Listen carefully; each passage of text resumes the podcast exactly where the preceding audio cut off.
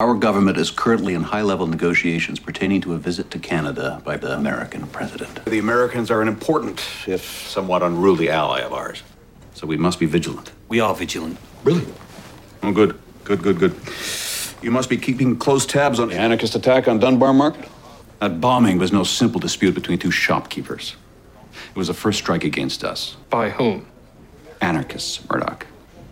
It would appear our country has now joined the war on terror.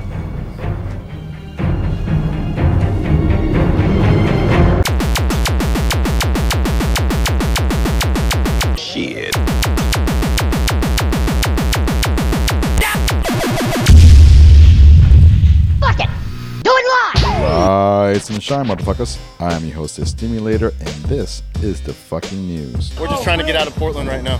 There's only about 10 of us right now, and there's about 50 of them following us. They're throwing like like hardcore bricks, sharp bricks at us. God damn it. We're all alone. This past week has been a mixed bag for anarchists across Turtle Island as repression has ramped up against comrades in Canada and the J20 case in DC has started to crack. In the United States, the U.S. Attorney's Office was caught with their hand in the alt-right shit bowl after they were found to have knowingly kept a fuck ton of video and audio footage from the defense. Turns out the motherfucking state, in cahoots with the disgraced far-right shit spinners at Project Veritas, even edited some footage as part of their batshit crusade to throw J20 defendants in the clink for up to 60 fucking years. Oh hell no! But comrades on the ground and lawyers in the courts have been busting ass for the past year and a half, and once they found out that the Gov was holding back evidence, they called that shit out hard. Did you eat poop today, Photo? Did you eat poop?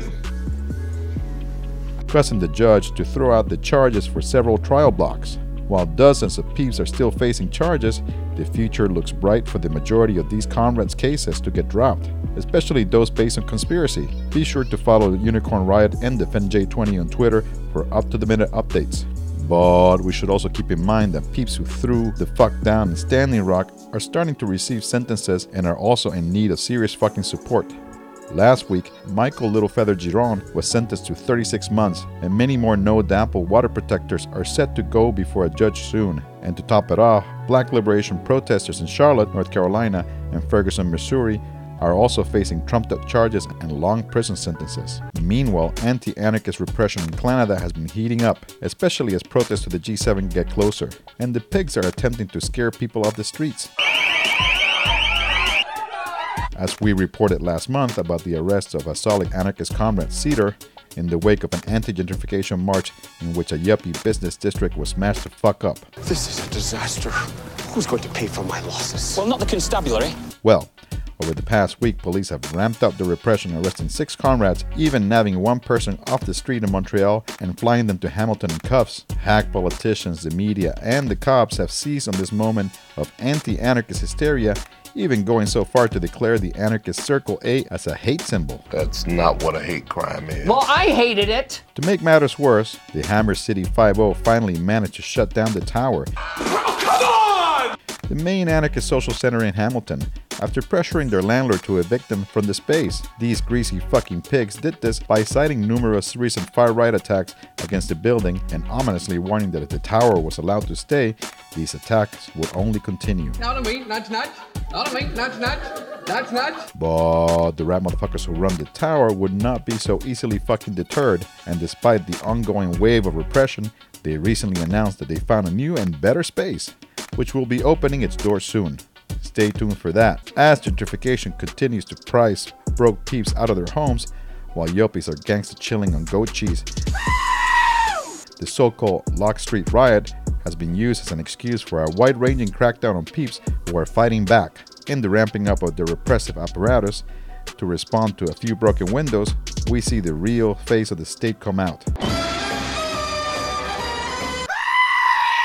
The growth of real estate market that drives out poor and working class peeps must be protected at all costs, meaning all those that stand in the way need to be demonized as dangerous outsiders, hell bent on kicking puppies and stabbing grandmas. As anarchists, we know that the state is responsible for far worse horrors than we could even imagine, from genocide and the theft of land to the continued management of this industrial capitalist clusterfuck. Let's keep that in mind as we stand behind comrades facing repression on both sides of the border. Check out the show notes at sub.media slash TFN for links on how to stay up with comrades in Hamilton. And that's all the fucking news for today. Want to let you motherfuckers know that there's a news edition of Burning Cop Car out now.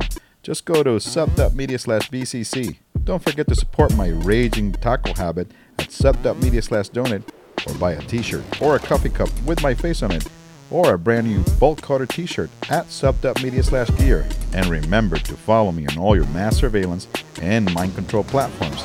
Just search for Stimulator. Hasta la pasta, compañeras.